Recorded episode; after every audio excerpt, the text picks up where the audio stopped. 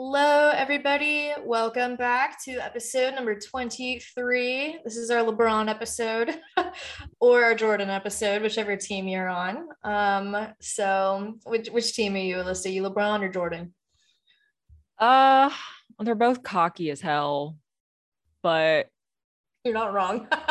I would I'd probably go with Jordan, even though I do have a LeBron jersey uh in my closet, but it wasn't my purchasing, it was my brother's and I kind of took it. Don't tell him. ah, I will not tell him. Hopefully he doesn't listen, so you didn't just out yourself there. But um He knows I have it, but like I refuse to give it back. I'm gonna go Jordan as well. LeBron doesn't have six rings, so maybe we'll reconsider when he does. But anyway, this is Yikes. episode number 23 of Woe is Media. Welcome back, everybody. Um, we got some exciting couple of stories for you today. They're both Alyssa and I normally do two each. Today we have one apiece because each story is a little bit longer.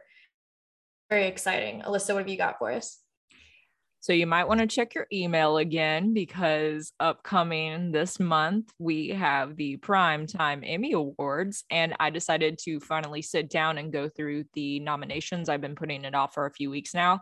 So I just went through I consulted with um variety which is normally who I go to for um educated guesses but I also still inflicted my opinion on these as well. So look forward to that. What about you, my love?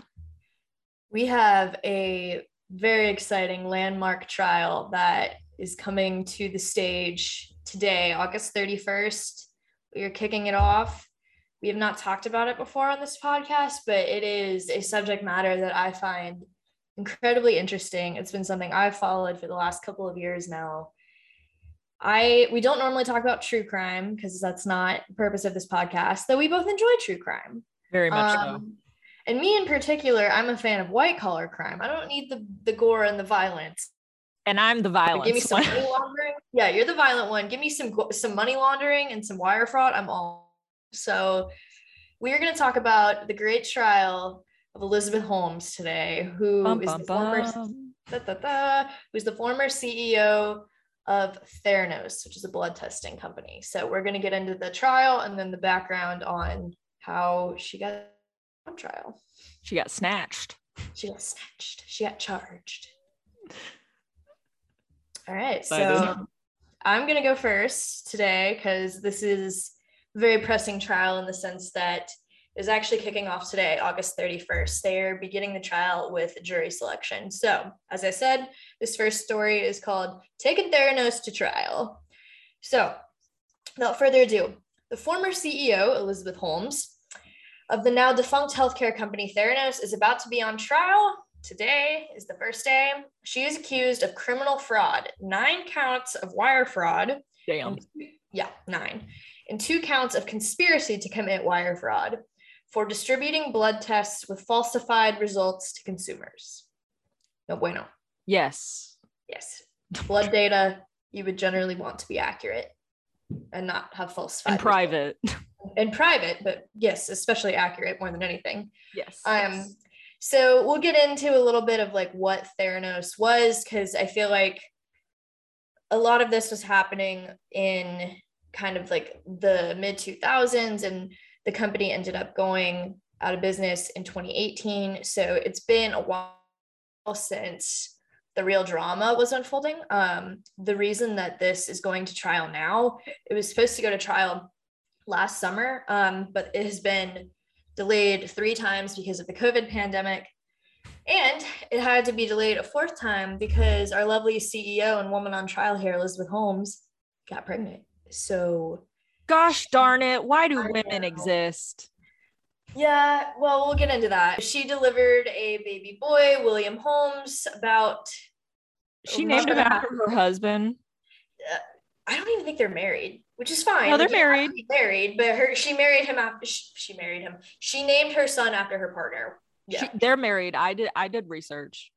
Oh, are they? Okay. Every mm. every podcast I've been listening to is just called him her partner, which I guess is more or less the same thing as a husband. I love that for the future of like partnerships and romantic relationships. But yes, it by definition they are legally married. partner is more of an inclusive term. Though some people are like, "Oh, her business partner." You're like, no, like, Like romantic partner. they they're, they're involved. they doing things.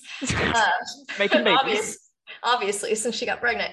Huh. Anyway, um, so Theranos, which is kind of a funky name, um, it was founded in the early 2000s by Elizabeth Holmes when she was 19 years old. So she was a very young female entrepreneur. Lady boss, Lady boss. girl boss, right. whatever the term is that is. Hashtag used. gatekeep, gaslight girl boss, right? That's Is that what it is? Something like that. I may have gotten the order wrong, but that's uh it's generally what they say nowadays. Gotcha. gotcha. Um so Theranos was a company, it was a healthcare company, healthcare technology company, where the purpose of it was they really wanted to change the process of taking blood samples from people. So normally when you go into the doctor, they like slap your arm around and then they put the rubber band on it to pop up a vein Slap you around a little bit. a little bit, yeah. And then they stick you with this big needle, and then you sit there and you try not to look at it and you try not to faint. And then they suck a bunch of blood out of your arm. Okay, unpopular opinion. I don't know how people can like get blood done and not look at the needle. Like I'm like it's like a magnet. Like I have to be watching it at all times. Really? Yeah. Uh, I don't like Not to, like- I don't like to watch it. Not because I want to, but like just the idea of like a, a prick happening while I'm not looking, like unsuspectingly, it scares me. Sorry. Interesting. Yeah, no, I don't like to watch it. I would rather just have the phlebotomist talk to me and like calm me down. I, I don't faint or anything, but I'm like, I want to be distracted while it's happening. Yeah, I don't want to be here. yeah exactly um so the company was originally supposedly founded based on elizabeth's fear of needles like she didn't want people to have to go through the same painful phlebotomy so she wanted to create a company that had a device where it could run all these blood tests that you would need for your health based off one drop of blood so it'd just be like a finger prick Okay. so the company went about creating the technology and the machines to run these tests with just that small drop of blood. And that was kind of the premise. And the name Theranos comes from um, it's a kind of a portmanteau. So a combination of the word therapy and the word diagnosis. So Okay. I like when I first uh, learned about it, I all I could think of was Thanos. So yeah, that's that's what I thought as well. It kind of sounds like some sort of Greek superhero like superhero. organization. yeah but this was kind of before all the disney plus marvel craze when this this came out in the early 2000s so but that's what the name is based off of um so they a blood testing machine which she named the edison after obviously thomas edison the great inventor um Uh, the ripoff artist. Yeah. it- yeah but yeah i guess Sorry. for, for her no you're correct but for these for her purposes you know it's it's her invention so she named it after the edison Yeah. um, and this machine was just, it would, you know, prick your finger and then it would supposedly take the blood and it could run hundreds, is what they claimed, hundreds of tests on the one drop of blood. And it could tell you things like what your cholesterol was. It could tell you if you were at risk for a miscarriage, if you were pregnant. It could tell you things like, you know, do you have cancer? Like things from that, all the different tests that were run based off that blood. That's what they claimed we will get into why this is false and that is Uh-oh. why she is on trial. So um, the problem with the Edison is that it didn't really work. The results were very incorrect or very inconsistent. Um, and it's a big deal to get incorrect data about your health because, you know, if you are, if you take this blood test and it says, oh, you have cancer or your cancer that you have has resurfaced, maybe if you were in remission or something, it's a big deal. That's, you know, Absolutely. that's a huge impact on people's lives. Um, so a lot of people who received Theranos tests and received incorrect results, they would go to a separate lab company like uh, LabQuest or LabCorp. Um, those are kind of the the two main players in the lab testing space. And they would, you know, get a second opinion. And guess what? the data came back very different than it did from the Theranos test. So people are like, hmm, wait a minute like why is this not the same and to some degree there's going to be a range when you take a test depending on Mhm. like, what you've eaten that day and what's in your body and stuff like that. But semantics aside the results were widely different from other lab testing companies. So that was a problem. Um, and elizabeth holmes her personally we'll get into a little bit about like her biography. She's currently a 37 year old woman from the dc area and she has always been known as someone who's hardworking and ambitious. I've done a lot of research and listened to a lot of podcasts on kind of Elizabeth like through the ages and how she got to be who she is today. And she's always been kind of like a quiet person with big dreams, but she's always been someone who likes to pursue interesting things. Like when she was in high school, she would take Mandarin classes on the side. You know, she always had these like big ideas. She wanted to be a billionaire when she was a kid. Like if you asked her what she wanted to be when she would grow up, she would say a billionaire, which by Money. the way, not a job title, just a status. I was about to say. Anyway, um, so yeah, she's always had big dreams, which there's nothing wrong with that, especially as a kid. But you know, sometimes uh, ambition can cloud your judgment a little bit, which seems to be the case here. So she went to Stanford to kind of pursue a degree in engineering, um, especially wanting to work in the healthcare sector. She had a lot of ideas, and she would talk to some of the staff, or excuse me, not the staff, the um, the department at the Stanford Engineering and in the medical school. I knew what you meant. Staff is not the correct word. Those people have tenure; they're very smart. Um, but she would talk to them about her ideas and a couple of them were like no like i mean it's it's like a you know noble thought but you have to get the and figure out how this is actually going to work because it's hard to add value in the medical field if you don't have the training and the expertise and understand kind of the mechanics of the human body and how stuff works and biology and that's just kind of hard to obtain when you've only completed like a year and a half of college so Elizabeth was kind of getting some input that, you know, this is a great idea in theory, but you're not ready for it. You don't have the training that it takes to kind of put this together right now. But like, you know, stay at Stanford or keep doing your research, keep working, and then maybe you'll play get- with the trees some more. Yeah, really though. Um, the cardinal, not the cardinals, the cardinal. It's just one. It's just one tree. It's just one. Yeah. Stands alone in the field next to Stanford, Northern California. Um, but yeah, so she was like, oh, okay, whatever. But she decided to go ahead and pursue her company and her goals anyway. And she was spending all of her time talking to venture capitalists, trying to get funding for her ideas. So she ended up dropping out of Stanford because she wasn't really going to class or pursuing her degree or anything. Hence the name of the very popular podcast, The Dropout. Yes, which is a great podcast, by the way. About this case. So but this reminds a lot of people of Mark Zuckerberg dropping out of a very prestigious university to pursue a tech startup idea in Silicon Valley. You know, it's um pretty pretty common pathway for people in this industry. Very. Just drop out of school, kids. It's fine. Yeah, you'll figure it out. You don't need an Ivy League degree. Um, but yeah, so she decided to go full hog, drop out of Stanford, and get into creating Theranos, she was able to gain a lot of recognition early on and a lot of clout, I guess, early on, because she surrounded herself and stacked her company's board with highly influential and powerful people to kind of like gain the public's trust and to gain the trust of the venture capitalists so she could get the funding to do what she wanted to do. So some of the people on the board include former Secretary of State, former Education Secretary Betsy DeVos, her. Sorry. Excuse me. Betsy DeVos is not on the board, but she was an early investor in Theranos. She uh, also wasn't an educator, but yet she held that position for a while too. Mm-hmm, that's correct. Um, Henry Kissinger, who was also former Secretary of State. Eh. Uh, General James Mattis, who was Secretary of Defense. You'll notice these people are incredibly powerful, but do any of them have any involvement in the sciences? No they're in the military and in the federal government, which is fine, but that's maybe not necessarily people who would have benefit any, from this or help other than money and clout yeah. to a board for a healthcare sciences company. So that's yeah, that's a little sus. Um, but she was able to raise six million dollars in 2004 from venture capitalists to fund Theranos, and she worked quickly. By the time it got to be 2010, she had $92 million that she raised from venture Woo! capitalists. So big increase.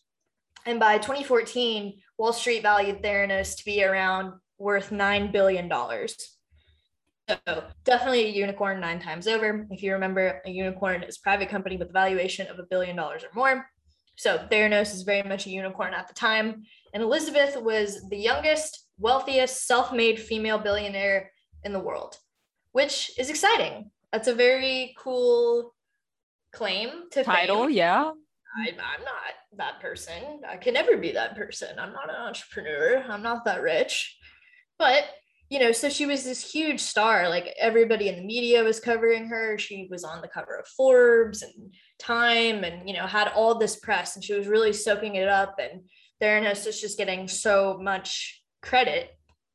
And everybody loved Elizabeth because obviously she's a woman entrepreneur and there are so few of those who end up getting the same type of coverage that a lot of the men do, especially in the tech sector. It's, you know, a very heavy male sector, um, as we know with Google and Apple and Zuckerberg, eh, with Facebook, they're all men, which is fine. You know, they've obviously created good things and they deserve the recognition and they get plenty of it. But it's just a different story. So a lot of people really like got behind her and got behind her vision and they wanted it to work because of, you know, the setting of it. Like it's just, it's cool to see. Um, so yeah, but she was, there were kind of some struggles in the middle there um, she really needed money. Um, it wasn't going, I guess, as well with the tech investors as she wanted it to, partially because of you know the economic problems in 2008 and 2009. Yeah. So she brought on kind of a white knight to help save the company. He injected a personal loan into it. Um, Get it injected. oh, I didn't even mean to do that. Yeah. Look at two. Smart. Um, and this guy's name was Sunny Balwani and you will hear Ooh. a lot about him as the trial goes on. I love that name though. Sunny Balwani. Yeah, I love a I love a E and an E, like a double E name. Mm-hmm. Yeah, he is from India, I believe, originally, or at least his family I know is in India. Um, but he not only injected the loan, he he joined the board of Theranos, um, and he actually became chief operating officer. So he had, look at you go, Sunny yeah, zero to 100 real quick. So he was pretty much Elizabeth's right hand man and very involved with the company. He kind of oversaw the laboratory. But Sunny, again, um, no science experience. He oh, was oh, rich. It. He was rich from the software industry. He kind of created his own software and was able to sell it before the dot com bubble burst in the early 2000s. So that's where he had the money and that's where he had the experience. So obviously, these people know what they're doing in business, but was, again, science, not so much. I was rooting for you, Sunny. I know it's unfortunate. Um, and a lot of people were like, what the heck is he doing here? He does not have any experience in the sciences. He's mean. He would drive a Lamborghini. He was very like flashy and he just seemed to be a lot of like flash over substance. Um, oh, he's a um, bad person. Yeah, he was known as the enforcer around Theranos. Oh, darn um. He, yeah, he used a lot of intimidation tactics when people questioned things or you know, if they had, they were like, hey, this technology doesn't work, he'd be like, who do you think you are? Like, why would you say that? Stop creating problems when there aren't any. Like, it was just not, it was a very toxic workplace, mm-hmm. Theranos was at the time. Um, so he was known as the enforcer. He had just the super harsh management style. And he would kind of like tag team it. And she was more of the big picture stuff and he was more of the day to day. But they all kept the company like very siloed. Like different departments didn't really know what each other was working on. There was not a lot of communication. Everybody was sworn to secrecy. Like a lot of times you couldn't even talk about where you worked because Ooh. it was like, oh, trade secrets, trade secrets. Like that was always kind of the the party line was, oh, you have to protect the trade secrets. So and it, what's interesting about this trial coming up is originally the two were going to be tried together because he is also on trial for the nine counts of wire fraud and the two counts of conspiracy to commit wire fraud. But now okay. they are being tried separately. So we'll get into that at the end of this. But yeah, so he was Elizabeth's right man, right hand man. He was involved with pretty much everything. Um, and kind of one of the biggest things that went on at Theranos in its heyday, and eventually what would be one of its failures, was Theranos kind of struck a deal with Walgreens to put the Theranos test machines, which remember don't work. they do not. Oh darn. Correct data about your blood. Um, but they gave this very elaborate pitch to Walgreens executives to put the Theranos medicines in Walgreens stores so people can go into the pharmacy and get their blood tested. Um, you know, like if your physician asked you to go do that separately or something like that this would be a place where you could do it. And they were like, oh, you only have to use one drop of blood. It's very, you know, painless and quick and cheap and convenient. and they wanted to work with Walgreens because Walgreens has over I believe 8,000 retail stores. And I was about to say further exposure to rural communities as yeah, well. Yeah. They're roughly within five miles of practically every American. Yes. So it, it, it would give Theranos a huge footprint. Um, they started rolling them out in California as well as a couple in Arizona. Um, so they started in the West, I guess, with the intent to expand. The deal ended up falling through because, you know, there were so many complaints and the technology didn't work. But when they were trying to pitch why they should put Theranos technology in the Walgreens pharmacy centers, Elizabeth and Sunny were giving these huge, blatant lies about how they were on the right track with regulatory approvals, which they weren't. Like the FDA hadn't signed off on anything. They were saying that Theranos testing equipment had been used in medevac helicopters by the military, that it was in Afghanistan. Like it was just I mean, crazy big windy lies is what they big were. windy lies? Have you never heard that? Big windies? No. Well, I guess it's kind of an old fashioned term, but, but yeah, I love it. Big windies going on. I want the title of this podcast to just be Big Windy Lies. Not big little lies, big windy lies. Big windy lies. they even brought a flag which they claimed flew over Afghanistan. Are you? Mm yeah like it, it's kind of disgusting to like use the military as part of your farce like that is especially in a situation where they're involved in combat like it's not yeah. just like oh they went to a training camp i don't know anything about the military i apologize but no like they claim to have gone over to like foreign land where we had like hostile relations like yeah. that's disgusting yeah it's it's not cool um and that was all in 2012 when they were kind of spinning these big windies here. And in 2013, in 2013, Theranos opened several wellness centers in the Walgreens locations. Um, and they basically just kind of conned the Walgreens executives with the blood test demos, like because Walgreens is obviously not stupid; they're a big corporation, and they yes. wanted to, you know, kind of figure out and learn more about the technology. So they sent in an expert, and the expert has spoken on various podcasts about the subject and been like, I could not get the technology to work. They did not want us to see it.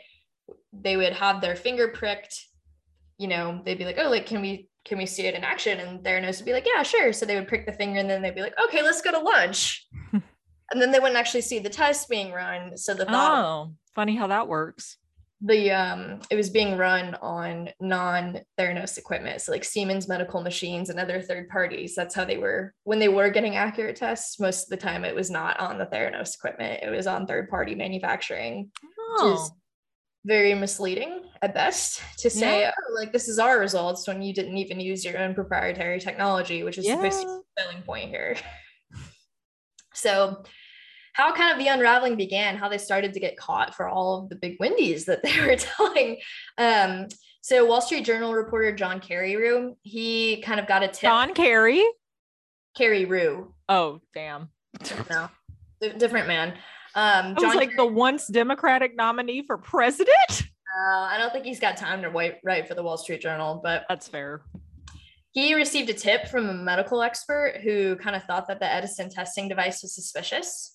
So he started to investigate and he was doing kind of a 10 month deep dive into what was going on at Theranos and trying to get as many sources and people on the record as he could. Um, and Elizabeth Holmes, not to be tampered with, found out that he was investigating and she sent her legal team on a mission to stop him from publishing anything that he found out about Theranos. So not only Sunny with the intimidation tactics, but Elizabeth too. Theranos, it was said that they really were heavy handed with their legal team and they would always send like they when people would resign from Theranos, like they had to sign very thick non-disclosure agreements. They were not supposed to talk about what, what went on, and if they were found out to be talking to reporters or other companies about it, you know, Theranos would find out, and they would they would send your legal their legal team after whoever it was that was spilling the beans. There was a whistleblower named Tyler Shultz, who was the grandfather grandson of um, George Shultz, who was on the board. So his grandfather was on the board and was a huge backer of Elizabeth Holmes. And Tyler worked at Theranos for a while and was like, none of this works. They're literally lying about pretty much everything going on. They know it's happening. They're just choosing not to be honest about it. So he quit and he kind of blew the whistle and he started talking to John Carreyrou as well and kind of developed a relationship to give him information about what was going on. Um, and Carrie Carreyrou decided, screw it, like this is the truth. I'm a journalist. This is my job to put the truth out there. So he published in October 2015 with kind of this bombshell piece about how none of the Theranos technology is working and all of the things that they are claiming are just simply not true. So Elizabeth Holmes denied everything, Sunny Balwani denied everything, and then the legal issues just sort of started piling up. That was kind of the the thing that really set everything in motion, the catalyst, if you will, was the John Carreyrou piece in 2015. It's like uh, if it walks like a duck and it talks like a duck, there is a good chance that it may be a duck. Yes, exactly. In 2018, the Securities and Exchange Commission got involved and they formally charged Holmes and Balwani um, with fraud for taking over $700 million from investors while advertising a false product and false revenues, which they also reported that they were making millions and they're in fact making like thousands. Of course. Not really making the money, honestly. Um, so they settled with the SEC on the condition that Elizabeth Holmes had to step down. She had to relinquish all of her voting rights as a shareholder of Theranos. She had to pay a $500,000 fine and she could not be the officer of a public company for 10 years. So hmm. pretty, pretty steep what they charged her with. Um, and so she had to step down in June, and Theranos was finally dissolved in September of 2018. So it's been about three years now since the company's been in existence. Um, but the two main schemes that Theranos is like really kind of in trouble for here are defrauding investors for you know all of their pitches to try and get people on board to put their money into it and defrauding doctors and patients which is uh, probably more important. Yes. Uh, you know giving people false results or giving people incorrect results using technology that they knew wouldn't work but they pushed it anyway. Mm-hmm. and people who did invest in the company i mean they lost millions. People lost their entire life savings. And you know for some of the rich people who invested maybe not so much of an issue but there were some everyday people who were able um, to yeah on the ground floor at Theranos too, and they lost everything. Um, and that's very upsetting, obviously. So it's not just about money; it's about the health data. But some of the money is obviously not just from you know people who can afford it. Mm-hmm. Um, so the trial starting today with jury selection, it will be prosecuted by the U.S. Attorney for the Northern California District. Um, and it, like I said, it had been delayed for over a year because obviously COVID, which makes sense. But Elizabeth Holmes got pregnant and gave birth at the beginning of August to her baby boy, which Alyssa said she named after her husband. Her husband is um, Billy Graham.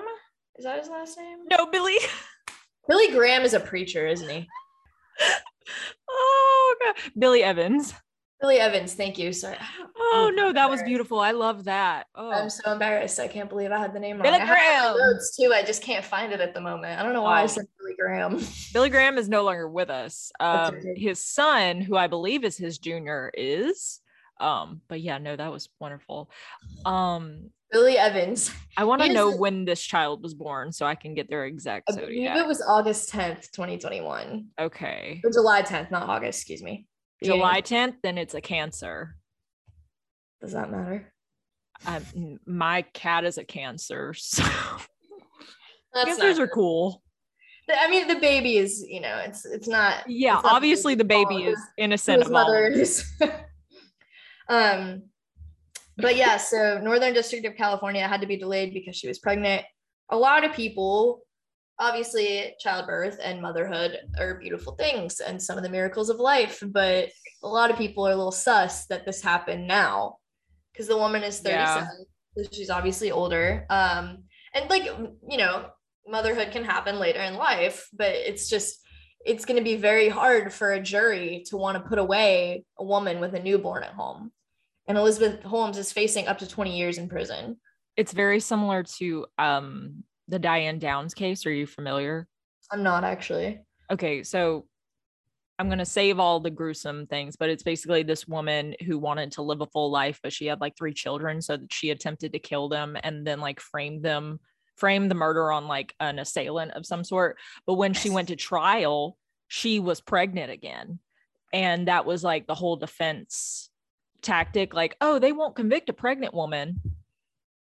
So, yeah. Even so though it- she tried to get rid of her existing children, but yeah, it makes you very sympathetic to Yes. like, whether it was intentional or not, who knows? Like it's all speculation at this point, but she was in fact pregnant. That's why they had to delay the trial. And now she has a one month old. So she faces, as I said, up to 20 years in prison with a $250,000 fine and restitution for each count of wire fraud and conspiracy to commit wire fraud. woo. So my that's kind of the whole story here, um, with the exception of a bombshell that was recently dropped, which is the fact that some court documents and depositions that were originally sealed were finally released. And they essentially said that Elizabeth probably plans to testify. So she'll get on the stand and kind of make her case For which- in my opinion, is not that groundbreaking because Elizabeth loves the public eye. She likes to talk to the cameras. She is known for like her very distinct voice, which, by the way, we also have found out that that is not her actual voice. Oh, she's she's been faking how she talks this entire time. She talks when she started at Stanford. Her have said that she has a very, like, just kind of standard normal female voice. But now that she is on trial, she has a very deep, noticeable voice. And Now you know you don't have to make fun of me like that. I'm not making fun of you. I'm making fun of her. I'm just kidding. It's it's like a, a whole new baritone level um, that most women don't sound like. There's nothing wrong with deep voices, but it's just weird. That's a very deliberate and odd thing to change about yourself. So, but we know that Elizabeth likes the spotlight, and it makes sense to me that she would want to try and pitch her case to the jury when she's just she seems to be a master saleswoman. Like that's that's what she did to get Theranos to where it is to pitch to VCEs and to Walgreens and all that. So, yeah. Um, but it has been released from the court documents that yes, she probably plans to testify.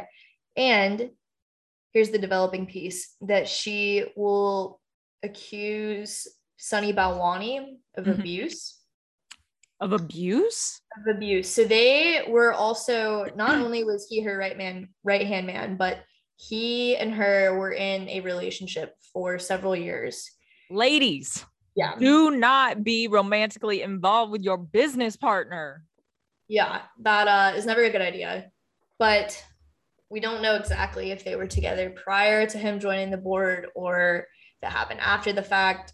Who knows? My But- lord. They lived together. They were involved for a long time. Um, so this is tricky because no one wants to put victim of abuse with a one month old at home away in prison for 20 years.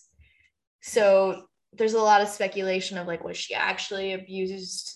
Did he actually abuse her? How is Sunny Balwani's legal team going to fight this? Because he does not go to trial until early 2022. So she gets a huge benefit of going first.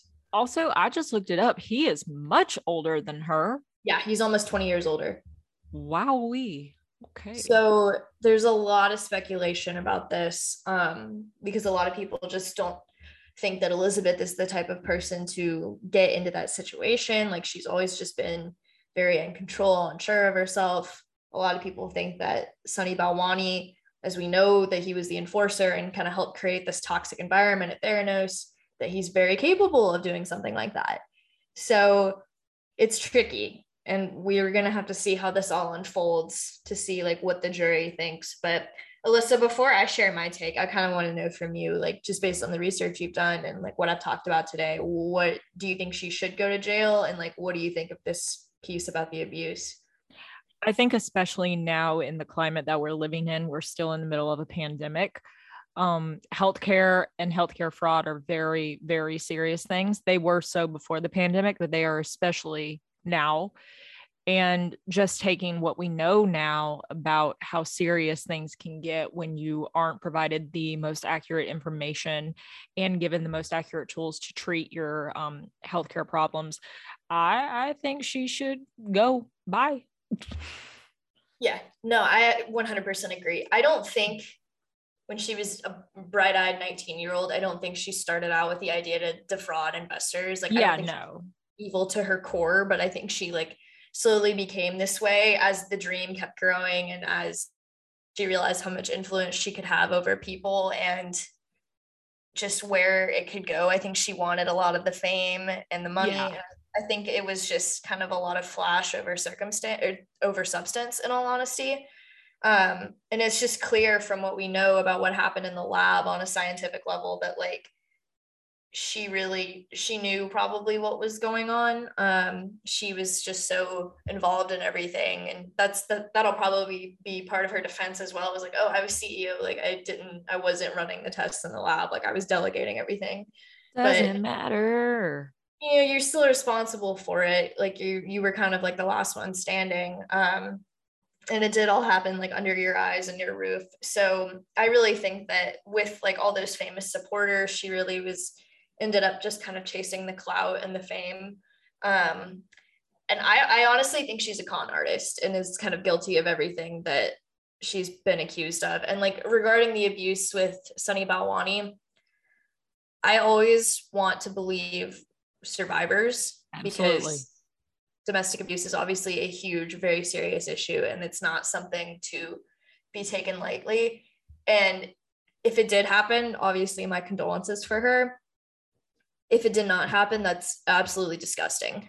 Mm-hmm. Use that as your defense when there are people who have who are suffering in silence from abuse every day.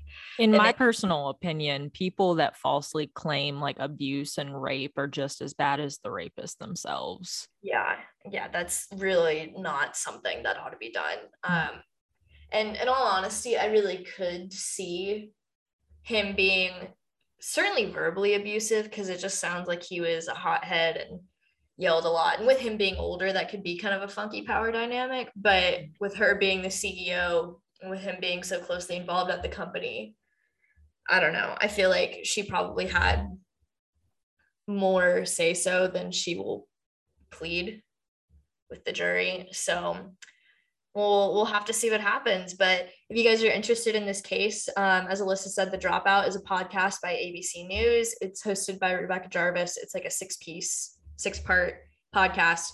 And they're having weekly episodes come out every Tuesday now that the trial has started. So it'll give like updates about that. Um, and John Carreyrou published a book about everything that he kind of learned in his investigation. It's called Bad Blood. I've read it. It is very good. So if you're interested, a lot of good resources out there to take advantage of. But this is certainly a landmark case. It's very much like a microcosm of what is going on in Silicon Valley because there's a lot of like, oh, just fake it till you make it. But this is like a whole new extreme of faking yeah. it. Yeah. That's not what they meant when they said no, that's that. not what they meant at all. Um, they meant like faking your confidence until you actually become yeah. So yeah, we'll see what happens with the Theranos trial. Ooh, wee. All right. Now in a stark contrast from the Theranos trial, Woo! Emmys are coming up. Yes, more fun. more fun. Um, most of these categories, there's there's a lot. So we're gonna try and go quickly because I know that Annabelle has not seen all of these shows or actors and actresses. I have not seen all of these shows or actors and actresses. So we're just going to go off off of our gut feeling. Now, Annabelle, I would like to explain my color coding to you quickly. Um, yellow means I believe that is who is going to win. Green is I would not mind seeing them take it. Okay, I like it. So we're nope. going to start out with yes is not involved no bts has not made their prime time um, debut other than on the talk shows and performance routes and i don't think they have a category for that. So why don't think they have um, their own variety show yet? Funny you should say that they do um, but it's a web series. Ah gotcha. A lot of k-pop acts actually have their own variety shows but they're on like they're like on youtube and stuff like that. I watch a lot of them. All right so uh, the nominees for Outstanding Drama Series are The Boys, Bridgerton, The Crown, The Mandalorian, Lovecraft Country, Pose, The Handmaid's Tale, and This Is Us. Stacked category. Very. Lots of buzz. Mm-hmm. Yeah. I've seen several of these. Um, I had to stop watching The Handmaid's Tale because it was giving me nightmares. But Same. my um, I think the crown will probably take this home, which I see you highlighted in yellow as well. My green pick, I guess, for what I wouldn't mind seeing would be Bridgerton, just because I thoroughly enjoyed it. I as well. I liked Bridgerton, but I don't feel that it's at the same strength as the rest of these um just yet maybe in the next coming seasons or whatnot. The crown had a great year with the introduction of princess diana via emma corrin and honestly just the performances of olivia colman tobias menzies um i can't remember the gentleman who played charles but he did a great job as well. So i think they're my best pick for this category but pose just wrapped up um their final season recently and i I have not watched it yet, but it is on my to watch list and I only hear good things about it. I've never heard anyone say a bad thing about Pose. So that's my view on that. All right, outstanding comedy series. The nominees are Blackish, Cobra Kai, Pen 15, Emily in Paris, Hacks, Ted Lasso, The Flight Attendant, and The Kominsky Method. I've only seen uh the flight attendant which i didn't really think of as a comedy series so i'm not going to go with that. Um i didn't think emily in paris was a comedy either. I thought it was like a coming of age like oh this woman's in paris working like look how cool type of show. Did not watch that one either but i guess for comedies um i feel like i've heard a lot of good things about Ted Lasso and Pen 15. So mostly the Pen 15 from you. But it's a good show. Everybody should watch Pen 15. I believe you. Okay, so Blackish has been around for a while, and I don't think it's like really at its peak anymore. I feel I'm not saying that it's declined in content and quality, but I'm just like, I feel that if they were going to win, they would have already won, and they probably have. It's a great show. Mm-hmm. Um, Cobra Kai, I don't really see as a comedy, I see it more as like a dramedy kind of thing. Pen 15, I think is hysterical personally. Emily in Paris, Emily in Paris, as it's supposed to be pronounced. Um, not a fan. I think it's the most privileged bullshit ever. I don't understand why it got nominated. Honestly, the only reason I think it got nominated in comedy series is people are laughing at it and not with it. Um, hacks, I've heard great things. Say what? The memes. The memes. Yes. Um, hacks I've heard great things about, but I feel like it came in too late in the qualification um period. Mm-hmm. Uh, so maybe next season it'll have more backing on it. Ted Lasso is just a force to be reckoned with, and you'll see that as we go.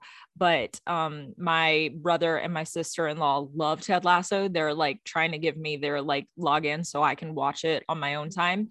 So I think it has a good chance. Flight Attendant, I have not watched, but I believe it's more of a black comedy, which yeah. is why you were like, oh, I don't really think it's a comedy thing. And the Kominsky method, I love Michael Douglas, but I don't really have an opinion on it. So Ted Lasso, I think, is going to take it, but I would love to see Pen 15. Mm-hmm. All right. Outstanding lead actor in a drama series. We have, is it Regé-Jean? Regé-Jean? Regé-Jean? I would have said Regé-Jean. Yeah. I always mess up your name. I'm so sorry. You're hot as hell. Uh, Regé-Jean Page from Bridgerton, Sterling K. Brown, This Is Us, Billy Porter from Pose, Jonathan Majors from Lovecraft Country, Matthew Rhys from Perry Mason, and Josh O'Connor in The Crown. That's the guy who plays Charles. Hmm. I would love to see Regé-Jean win. Too many, too many French sounding words in here, but I, yeah, I thought he was really good in Bridgerton. Um, kind of sad he's not coming back for the second season, but yeah. I guess it was coming because he wasn't really the first book in the series is about Daphne and the Duke, and then the rest of them are about yeah he he's not really involved in the rest of the book not like he got fired or like just no. i'm done with bridgerton like it just wasn't part of the plot. Yes. Um i honestly think he has a really good chance of taking this just from what i've read. Like he he was the breakout star from bridgerton. Like no one sadly, no one ever talks about anyone else in that show, which I think is upset upsetting yeah. because everybody else did a really good job too. He just happened to be the breakout star. Sure. Um, if not him, I see it going to Billy Porter from Pose. I love Billy Porter. I like Matthew Rhys as well. My mom really enjoyed Perry Mason, so really, my, yeah, he'll be my dark horse pick here. My parents thought it was too dark, and that's coming from Deborah, who marathons SVU all day, every day. Dang, Deborah. I know, right? All right. Outstanding lead actress in a drama series. We have Emma Corrin in The Crown, Olivia Colman in The Crown, Uzo Aduba in In Treatment, Elisabeth Moss in The Handmaid's Tale, Jurnee Smollett in Lovecraft Country, MJ Rodriguez in Pose. Who does Emma Corrin play in The Crown? Is she Diana. Diana? Okay, that's what I thought. I haven't gotten there yet. I'm on season three still. How very dare you? I'm sorry. Uh, my pick here will actually be Elisabeth Moss because I think The Handmaid's Tale is a very, very much a drama, um, Mm. and she does a good job with it. Um, so I'll pick her. I picked Emma Corrin um, because The Crown has been great from the beginning. Like season one was fantastic, season two was great, season three was a little iffy for me, but season four, when she is introduced as Diana, really brought it back full swing. And she's a scene stealer. Like you can't help but look at her. And it's not just because she's playing Diana, but she she evokes Diana. She is a fantastic actress. So I'm really looking forward to hopefully seeing her win. But if not her, I would love to see MJ Rodriguez take it home for Pose. Aside from Billy Porter, she's the number one name that you hear when in reference to Pose. And she is the first trans woman uh, nominated in this category. I, bel- Oh, I exciting. believe it definitely in this category, if not in the entire history of the primetime Emmys. Don't quote me on that. I'll have to go look, but definitely in this category. I would, yeah, I would believe you, if not the first one of the first for sure. Yes, absolutely. So, outstanding supporting actor in a drama series, we have Michael K. Williams for Lovecraft Country, Bradley Whitford in The Handmaid's Tale, Max Minghella in The Handmaid's Tale, O.T. Fagbin Fagbinle. Fagbin, I'm, I apologize. I'm so sorry. Um, also in The Handmaid's Tale, John Lithgow and Perry Mason, Tobias Menzies in The Crown, Giancarlo Esposito in The Mandalorian, and Chris Sullivan in This Is Us. Another good lineup here. A lot of handmaids right? Um, so the first thing I saw John Lithgow in was that bombshell movie where he played Roger Ailes. You've never just- seen John Lithgow before that? I'm sure I had, but I just like didn't know who he was. You've seen Shrek, haven't you? Oh, that's right. Is he Farquaad? He is, yes. Okay. Wow. He's played a heck of a lot of good characters then. I love me some John Lithgow. he gives me the creeps. But in- he's so good at his job. He's supposed to give you the creeps in Bombshell. Like he's the TV exec, but Exactly. um, yeah, these are all good options. I'll go with him though, just because he's uh, really stuck in my mind. All right. So I forgot to mention her in the last thing, but Jurnee Smollett is like my third pick for outstanding lead actress. That being said, Michael K. Williams is my top pick for this category. Um, we I spoke last week about the tragedy of Lovecraft Country being canceled after one season after having such an explosive, fantastic debut. And it's just a tragedy to me. But if not Michael K. Williams, I'm going to bias Menzies for his portrayal as Philip in The Crown. I'm kind of surprised it got canceled, but it's still getting like critical acclaim here. Exactly. That's what I'm of- I if they- saying. Uh, maybe they would renew it if it got.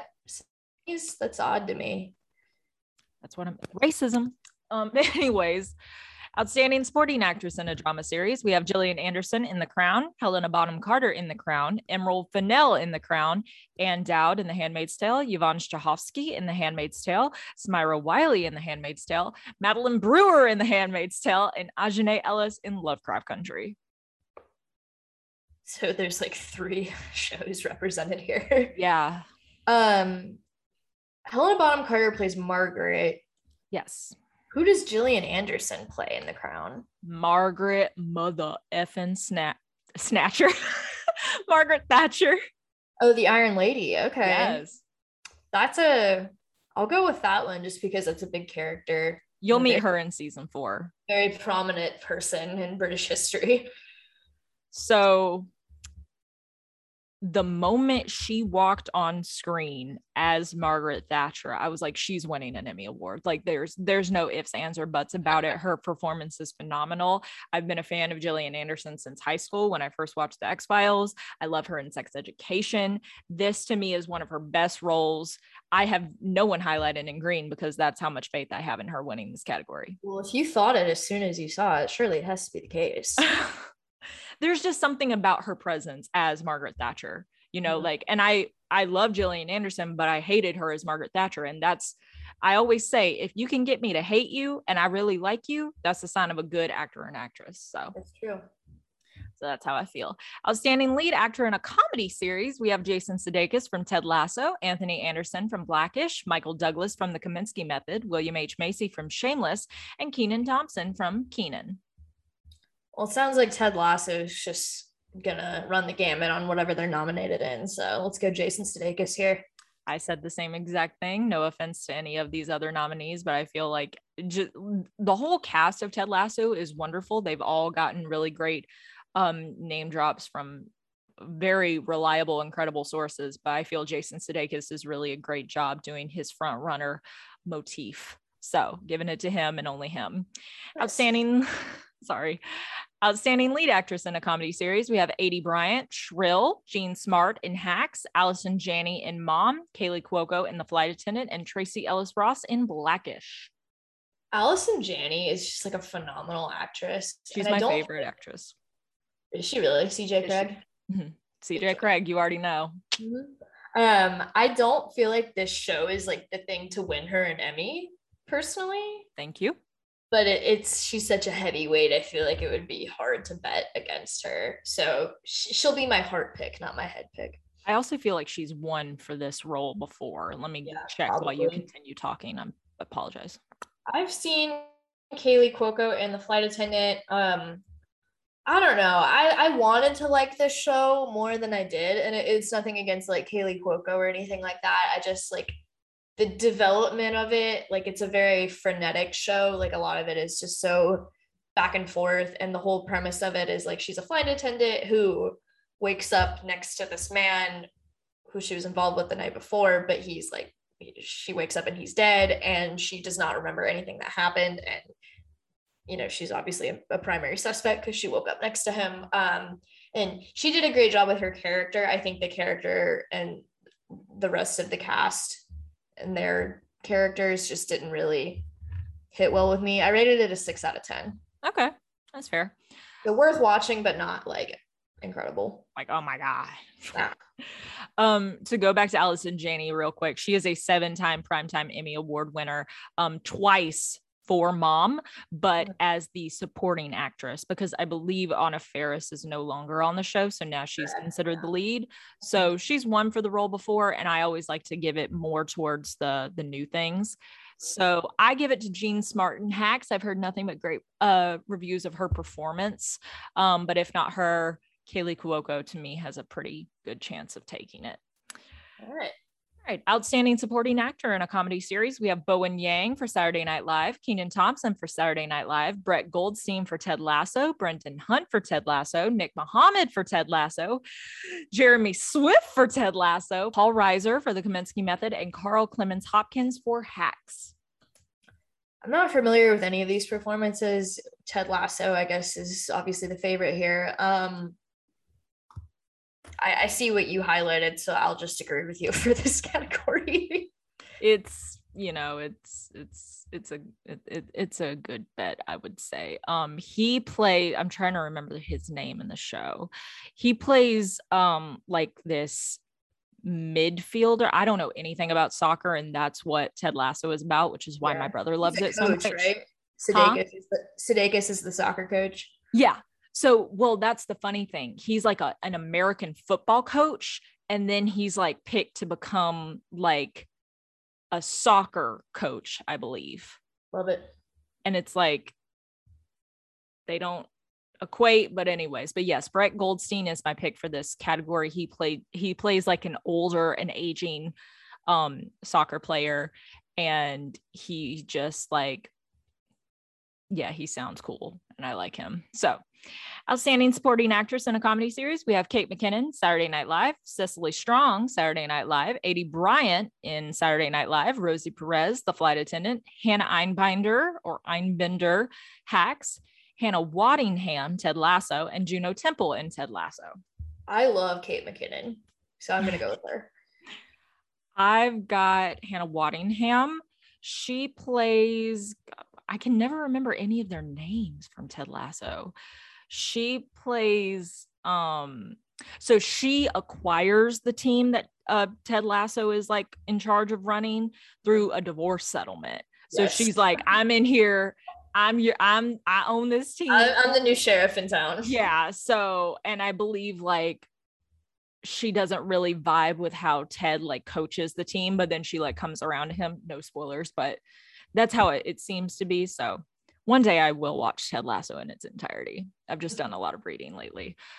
Outstanding limited series, we have Mare of Easttown, I May Destroy You, WandaVision, The Queen's Gambit, and The Underground Railroad. Of these, I've only seen The Queen's Gambit. I've been meaning to watch Mare of Easttown. It's on my list, but I haven't done it yet. Um, I say that about everything, I feel like, but it's you know, the list just keeps growing. Um, but I'll go with the Queen's Gambit on this one because Anya Joy Taylor did a phenomenal job. I've rewatched it a couple times. I just I think it's a very poignant, well done. You've rewatched it? Wow. Okay. I have commitment issues with TV shows, so I just watch things I've already seen. No, I do the same, but like for me, Queen's Gambit was so depressing. it's not something I would watch again.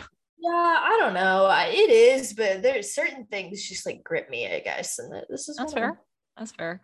Um, Mare of Easttown is taking it, but I I struggled in this category as you can see because if not Mare of Easttown, which is my number one pick, I would love to see WandaVision or The Queen's Gambit take it because The Queen's Gambit is like it's obviously a limited series because it's nominated in the limited series. So this is like its last run in eligibility. So I would like to see it take home something. But WandaVision also, I'm not the biggest Marvel fan in the world, but I loved watching WandaVision. Mhm. So yeah. Okay.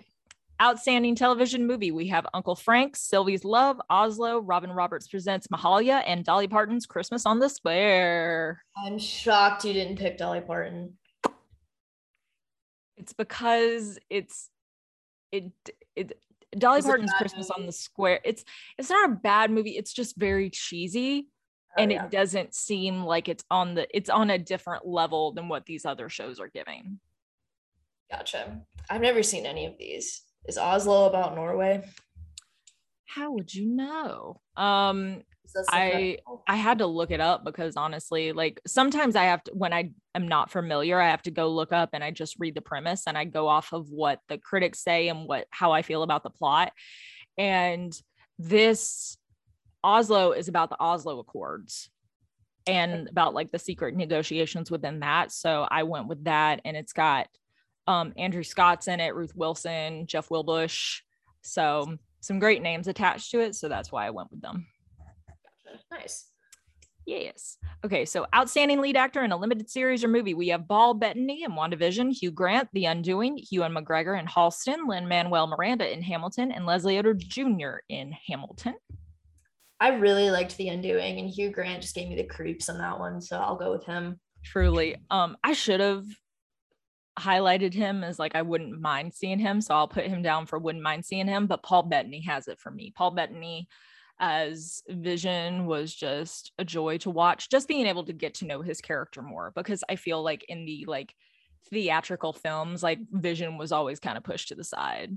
So Yes. I liked seeing him in the forefront. And he's a great actor. Outstanding lead actress in a limited series or movie. We have Kate Winslet in Mare of Easttown, Michaela Coel and I May Destroy You, Anya Taylor Joy in The Queen's Gambit, Elizabeth Olsen in WandaVision, and Cynthia Erivo in Genius Aretha.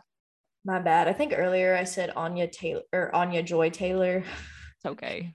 I thought it was hyphenated. I guess I thought Joy was her middle name and Taylor was her last name. So good. my bad. But regardless of the order of her name, I will go with her for Queen's Gambit. Kate Winslet has this hands down, in my opinion. Like you'll understand when you finally get around to it. You talk about wanting to throw a chair at her. Like I fully did. I wanted, I wanted her, I wanted to shake her. Like frustrating. type of- Yes, but so good at the same time. So she's got it hands down for me. Outstanding supporting actress in a limited series or movie. We have Jean Smart in Mare of Easttown, Julianne Nicholson in Mare of Easttown, Kathryn Hahn in WandaVision, Phillipa Soo in Hamilton, Renee Elise Goldsberry in Hamilton, and Moses Ingram in The Queen's Gambit. Moses Ingram. Who does she play in the Queen's Gambit? I got you. I'll figure it out. I forgot the rest of the cast. Is, is it the mother, her adopted mother? Or is it um Every time I type in The Queen's Gambit, it takes me to like the actual like chess move, and I'm like, no, I want the mini series. is it Jolene? It is Jolene. Gotcha. Okay. Um, yeah, I really liked her, and I just this is with it being the only. Well, I've seen Hamilton, but um, I don't know if I could pick Phillipa Soo over Renee Elise Goldsberry or not, or the other way around. So I'll just go with Moses Ingram for the Queen's Gambit. You know how I feel about Hamilton being nominated in any of these like television slash movie categories. I don't agree with it, so I didn't pick them for any of them, regardless of a how. A little sus. It's a it's a Broadway musical, and I yeah, that got filmed and put on a streaming platform. Yeah, like why is this not like for the Tonys? Why yeah, well, because they swept the Tonys back in 2016 when they were nominated. But so it had its time then. Yes, exactly. That's what I'm saying. Like this is uh, like years old, and now they're just getting nominated for this stuff. This is not to discredit any of their performances. Both Phillipa Soo, Renee Elise Goldsberry, and the rest of the cast are amazing in Hamilton, but it just doesn't seem like this is the appropriate time to be talking about them. Kathryn Hahn, I'm not going to spoil anything for anyone who hasn't seen WandaVision, but so good so, so good. So right. So right. But all right. Outstanding supporting actor in a limited series and movie. We have Daveed Diggs in Hamilton, Jonathan Groff in Hamilton, Anthony Ramos in Hamilton, Thomas Brodie Sangster in The Queen's Gambit, Evan Peters in Mare of Easttown, and Papa Essiedu in I May Destroy You. I apologize. Essiedu? Essiedu? Essiedu? I'll look him up. Um, I will just take your word for the Mare of Easttown and go with Evan Peters here. No, I love me some Evan Peters. I've been a fan of him ever since um, Murder House back in 2011. Um, but he really proved himself to me to be a very like obviously any um any role he played in American Horror Story was very serious, but mm-hmm. his role in Mare of Easttown to me was a different level of serious. And I thought he did it gr- a great job. And once again, I'm not going to spoil anything for you, but his character gets screwed over. Oh, okay. Um, pa- Papa Essiedu is he's from East London and his family comes from Ghana. So Oh, cool. Okay. Cool for him. I need to watch I May Destroy You. It's on my list. Um, outstanding guest actor in a drama series, Courtney B. Vance in Lovecraft Country, Charles Dance in The Crown, Don Cheadle in The Falcon and the Winter Soldier, Timothy Olyphant in The Mandalorian, and Carl Weathers in The Mandalorian. Sorry. I feel like it's going to be slightly tough for Disney to take home any um awards here, not because of like the quality of the shows. As you highlight them in the doc. I don't. Sh- sh- um, but just because I feel like it's um, I don't know, like a prestige thing, maybe. Like I, I always feel like HBO and maybe some of the not the cable shows, but like on the more traditional TV networks, I tend to think those would have a better chance. But I don't know anything because that's I, this is Alyssa's area of expertise, not mine. But anyway, um, I will go with um Courtney Vance for Lovecraft Country. I love me some Courtney B. Vance. As y'all know, I've recently rewatched The People versus OJ Simpson. So he was fresh on my mind. But at the same time, I loved Charles Dance in The Crown.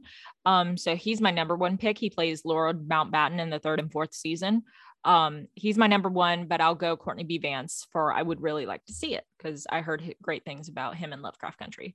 Outstanding guest actress in a drama series. We have Alexis Bledel in The Handmaid's Tale, McKenna Grace in The Handmaid's Tale, Claire Foy in The Crown, Phylicia Rashad in This Is Us, and Sophie Okonedo in Ratched.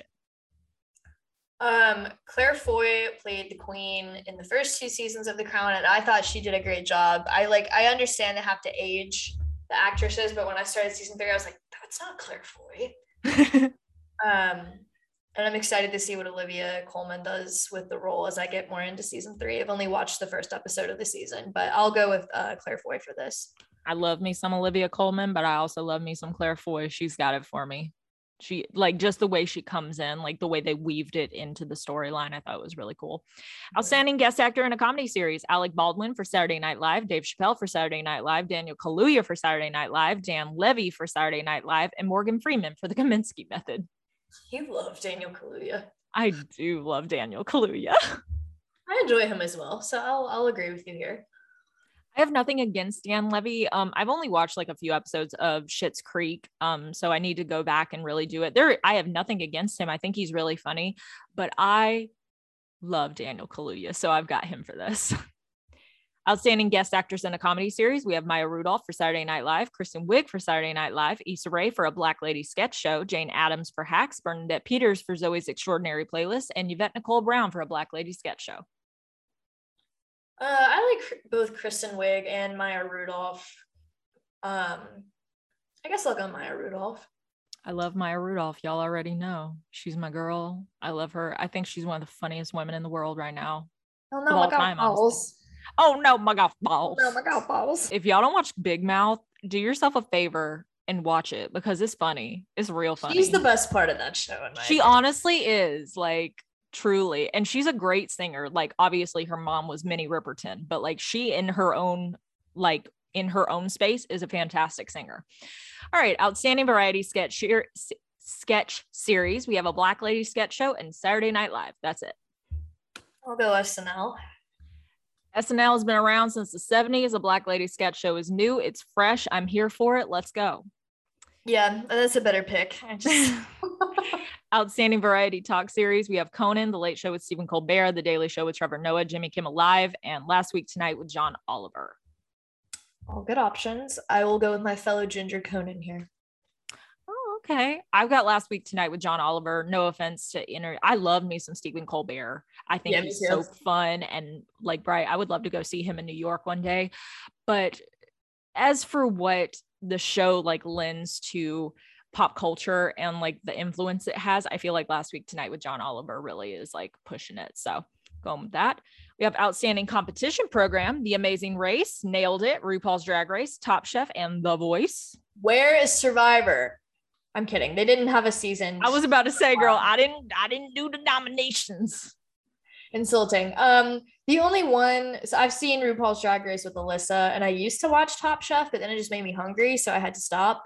Um, this amazing race season was absolute garbage in my opinion, and does not I didn't watch it, so it has nothing to do with who the winners are because they deserved it, but just there was some structural flaws on the show that hurt it for viewers, in my opinion. Um, so I guess I will go with let's see, nailed it was Phil Keoghan's other show. I get I don't like singing shows, so I'm not gonna pick the voice. Um, I guess I'll just I'll agree with you for RuPaul. Well, you know how the my favorite my favorite season of the amazing race is obviously the run with brett and chris on it so mm-hmm. like yeah. romance for the win i'm never going to say no to that but rupaul's drag race is one of my favorite shows of all time i'm going for it i think it deserves to win another emmy let's go also if you have not seen nailed it i'm talking to the general public and you miss annabelle watch it because if you need a good serotonin boost nailed it gives it to you Really? Okay. It's just a show about like people that don't know how to cook, cooking. In like it's like worse. Well, baking, I should say, not cooking. Like I you. I thought it was a building show. No, like you know the you remember back in like 2012 on Facebook when people would be like nailed it and they like it was so terrible like they would try and make something really fancy. I'm getting nailed it mixed up with Tough as Nails. Tough as Nails is this Phil Keoghan's new show on CBS. And that I'm pretty sure is about building. So I don't know anything, and I'm gonna shut up now. No, it's okay. But watch nailed it. It's fun. It's funny. Uh, we're gonna get into it in a second here with outstanding host for a reality or reality competition program, which is our last category. RuPaul for RuPaul's Drag Race, Bobby Berk, Karamo Brown, Tan Francis, Antoni Porowski, and Jonathan Van Ness for Queer Eye, Nicole Byer for Nailed It, Padma Lakshmi, Tom Colicchio, Colicchio, Colicchio, Colicchio. Okay, sorry. And Gail Simmons for Top Chef, Mark Cuban, Barbara Corcoran, Lori Greiner, Robert Herjavec, Daymond John, and Kevin O'Leary for Shark Tank. Um, I will go with the Fab Five here for Queer Eye. That's a good one. I like that. They're they're up there for me. RuPaul has won in this category before, I believe. And as much as I love RuPaul's Drag Race, I have issues with it because of the limited view that it has caused mainstream public to have on the idea of drag right. and i'm not about that i want you know drag is all about like stretching the boundaries of gender expression and creativity and art and i feel that drag race as much as it has done for the community has also limited its capacity in what is acceptable in mainstream culture so that. huh i can see that thank you um, so for that, I'm going with Nicole Byer for Nailed It because I love Nicole Byer and I think she's a fun host. Her and Jacques who is like her co-host. I love them together. They're great. Sorry that took so long, but that are those are the primetime Emmy Awards. Beep-a-da-bop-boo. Yes, September 19th is the ceremony. It will be held in Los Angeles, like always, and it's hosted by Cedric the Entertainer this year.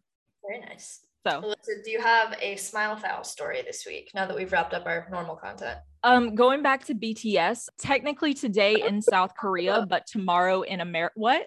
When were we talking about BTS? You brought them up at the beginning of the Primetime Emmy Awards. You were like, "Oh, you didn't not uh, highlight in purple for BTS," and we talked about the real their variety show. Right. Okay. You brought it up, ma'am. All right. So don't get mad at me. I'm not getting mad at you. I was just like any excuse to talk about them. We'll I, yeah, exactly. So, but technically, to today in South Korea already, but tomorrow in America is the youngest member Jungkook's birthday. So I just like to say a happy birthday to him. He's not listening, but I love him very much. see that on Twitter. Yes. and today is also um my army versary which is when i first started listening to bts i saw um their performance of the vmas on this date last year it was the morning after their performances and me and my coworker were going through watching all the performances and i was like who are these fine men in these gucci like business suits dancing around. And so today is my one year anniversary of being with bts and it's jungkook's birthday so. Well, congratulations. I hope you guys are very happy together. thank you. We are. What is your smile file for today? Um, so our viewers slash listeners would not know this because we don't post video, but I finally have a microphone um that my wonderful man friend Joseph man bought for me as to be supportive of our podcast. He slid into Alyssa's DMs and asked what That sounds wrong. She had it, it was all in all in good love. Um, but yeah, he was kind enough to purchase it, and this is what we're using to recording.